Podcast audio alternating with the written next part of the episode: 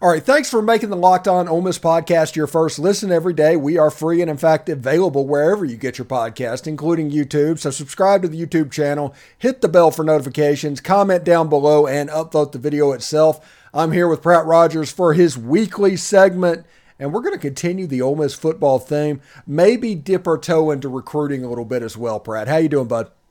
Doing great, man. Uh, exciting stuff over the last weekend or so, especially on the recruiting or uh, recruiting front. Yeah, it, it kind of started. Um, I don't know, two weeks ago, um, when Jeremy Scott came in and, and um, I forget his last name, the kid from Winona, and all of a sudden you're like, okay, that kind of broke the seal on Mississippi kids. Yep. And then and we have, they've been going ever since. I was about to say that's exactly how it's gone, and we have been preaching about this Mississippi 2024 class for gosh, I don't even know how long, Steven. Now probably uh, multiple months of how loaded this 24 class is, and how we've just got to capitalize uh, on this. I mean, I was looking today. I think the top five players in the state are all on defense too, which is I mean just incredible for us, especially with Golding's recruiting prowess and a need for Ole Miss. I think this could be a really special class. Yeah, we'll start off in Pascagoula um, with Jeffery Rush's commitment. He is a defensive end. He's about six foot one, 260 pounds. He could grow to 285, 290, and end up as a three technique. He could be twitchy enough to play a jack position like Sam Williams or even like a Will Anderson or Marquis Haynes, the real twitchy defensive end, or he could yep. be a Marcus Tillman type. And we don't mm-hmm. know really what he'll be, but any of those three would be good.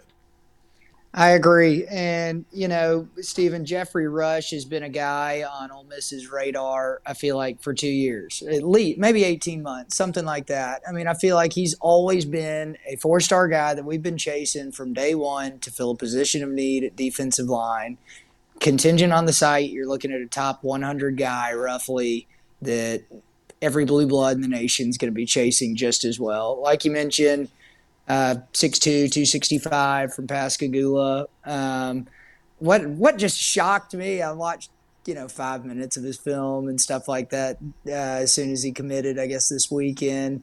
I mean, the guy has a bowling ball frame. I mean, he mm. just he's got a huge neck, and I just it's hard for me to believe that 17 year olds get to be 6'2", 265 that quickly. But gosh, he is a, uh, a force to be reckoned with. Yeah, I, I got to um 6'2", 145 when I was a junior okay. in high school. Yeah. Yep. Uh, that that is a uh, also a force to be reckoned with, uh-huh. just maybe in a different league. Yeah. Yeah. yeah. Just just a minute. I could turn sideways and you would lose me. I, I was yep. skinny. Yep.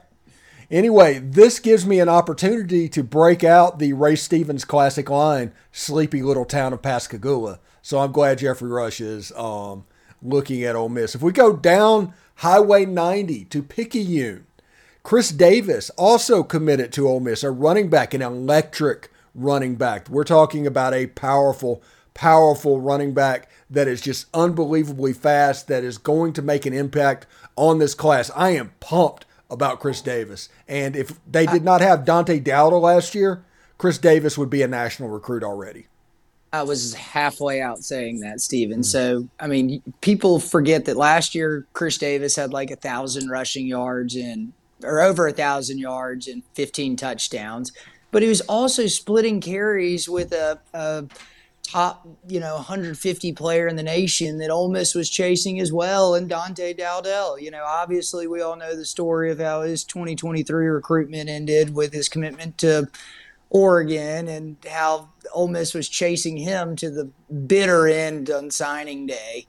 I mean, that is a prospect that we wanted badly. And look, I think Kedrick Reescano filled that hole for Ole Miss at the running back position in the last class. But no doubt you hit the nail on the head. Chris Davis is somebody who probably hadn't even seen his full potential yet. Um, and man, Picayune is just pumping out players, it seems like. I mean, there's multiple people from, you know, within the top, gosh, I don't even know, maybe top 10 players in the state. You, you forget the overall, you know, top player in the state, Jamonta Waller, is a five star linebacker from Picayune as well. So, I don't know what the Rebs got to do to start pulling some of these players from Picayune, but it started started with Chris Davis. I'm excited. Um, and you mentioned it, speed, and I don't even think we've seen his full potential. So it'll be interesting to see how he kind of wraps up everything this year, senior season, all that good stuff. But um, super excited for that commitment as well. And Monday, Ole Miss got a commitment from a JUCO linebacker, Raymond Collins, out of Jones County Junior College from Harrison Central originally. And there's a little people people are kind of wondering, can Raymond get into college early? Go to go directly to Ole Miss. They're wondering if he would be class of 23 as opposed to next year's 24 class. I don't know what's happening. I've just seen that talk online back and forth. But either way, when you put on his freshman film from Jones on Hudl, it pops like crazy. This is a linebacker that's absolutely a big time player, and even though he's at a JUCO, I don't I don't think it tells the whole story with how good he is. Well, I don't know a whole lot about Raymond Collins to be honest with you, Steven. But all I do know is he, you know, 6'1", 240. For some reason, I don't know what it is, but very recently, Ole Miss has really been chasing that body type, whether it's uh, Jeremiah Jean Baptiste, he was 6'2", 230. Jameer Lewis, 6'3", 230. Tyler Banks, 6'2", 235. There's something there that Ole Miss really likes in that that size range for linebacker. I don't know really what that is, other than it's clearly a position they're really trying to fill. So, um, yep, I know he had 40 tackles in JUCO and a couple sacks, and uh, I'm, I'm, excited. Quite frankly, we need all the bodies we could get at linebacker, so I'll, I'll take anybody. Yeah, and and um, we'll be we'll like see the defense in action in two weeks' time. I guess April 14th or something like that when they do the spring game. So we'll actually able to see some base defense type stuff. So I'm excited about that. Now let's look at who might be next for Ole Miss. And first of all, I want to mention the real White who is the wide receiver from St. Martin, who is currently committed to Arkansas. He's taking an unofficial visit to Ole Miss either this weekend or next weekend. I think he's tight with both Chris Davis and Jeffery Rush. So that's one that we should probably keep an eye on. And obviously, you mentioned earlier Jamonta Waller. That's a guy that Ole Miss is in really good shape with. You get him, you get Cam Franklin, you mix it with Jeffery Rush, and the defensive line is set for ten or for four years. Yep, no doubt. And um, it, it, it's funny that you know out of the top four prospects in the state, all four are on the defensive line or some, or, you know, Jamonta Waller, they've kind of got like edge or linebacker, really, whatever. But, um, uh, yeah, we there's a influx of defensive talent in this class, as we mentioned. Um, and yeah, you mentioned, look, going back to Waller, uh, we kind of highlighted that Picayune guy as well, that Chris Davis teammates. I mean, that only helps. Um, I mean, there's a lot of moving pieces with this, but you mentioned your original question was who do I think will be kind of next to next to Pop. I keep saying Braylon Burnside. I feel like we've mentioned him on the last two podcasts. I feel like he's hundred percent Ole Miss, but nothing's happened with it yet. As you know, all this stuff's always fluid and uh, changes by the day. But would love to see Burnside. I feel like he's the target size for what we look for at a receiver. Just tall, lanky guy uh, with the ability to put on a lot of muscle real quick. I think he's like six one and a half, six two, something like that. Um, so anyway, all that to say, uh, I I hopefully think he's the next one to pop. Thoughts? Uh, I, I agree with you. Also, it came out 2025 receiver Caleb Cunningham, um, number 10 player in the country.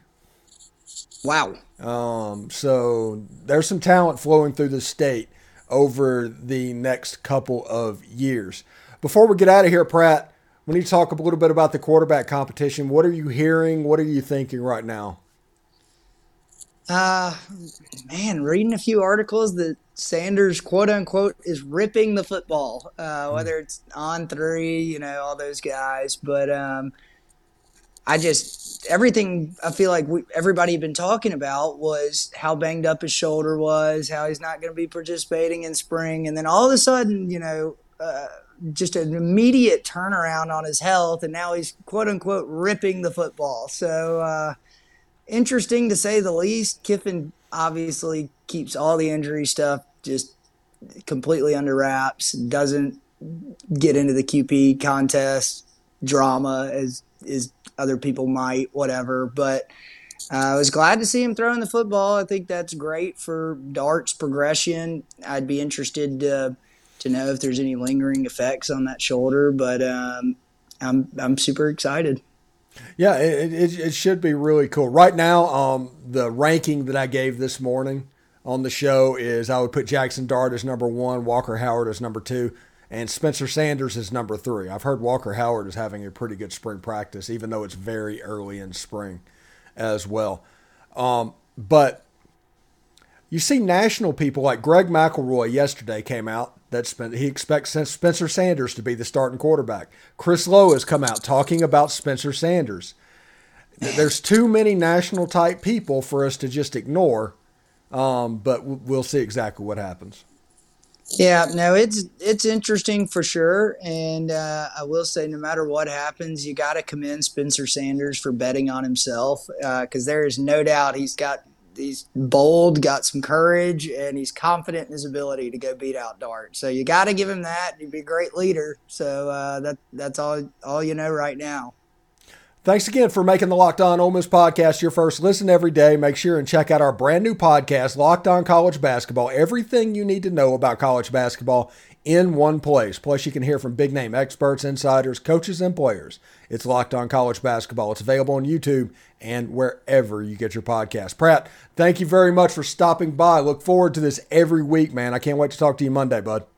Thanks, Steven. See you, man. Take care.